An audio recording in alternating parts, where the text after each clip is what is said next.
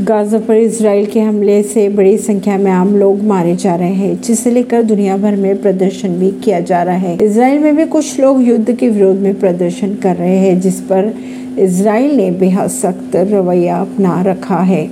Israel के police प्रमुख ने प्रदर्शनकार प्रमुख ने प्रदर्शनकारियों को गाजा भेजने की धमकी दे डाली। उन्होंने कहा कि बसों में भरकर गाजा भेज दूँगा। हमास से लड़ाई के बीच अपने ही नागरिकों पर भड़क गए इसराइली अधिकारी। इसराइल के हाइफा शहर में गाजा पर इसराइली बमबारी के विरोध में प्रदर्शन हुए, जिसे पुलिस ने जल्द ही रोक दिया और छह प्रदर्शनकारियों को गिरफ़्तार भी कर लिया। इन गिरफ्तारी के बाद इसराइली मीडिया में बयान दिए गए कि जिसे वे प्रदर्शनकारियों को गाजा भेजने की धमकी दे रहे थे, ये वही लोग हैं। परवीन सिंह, नई दिल्ली से।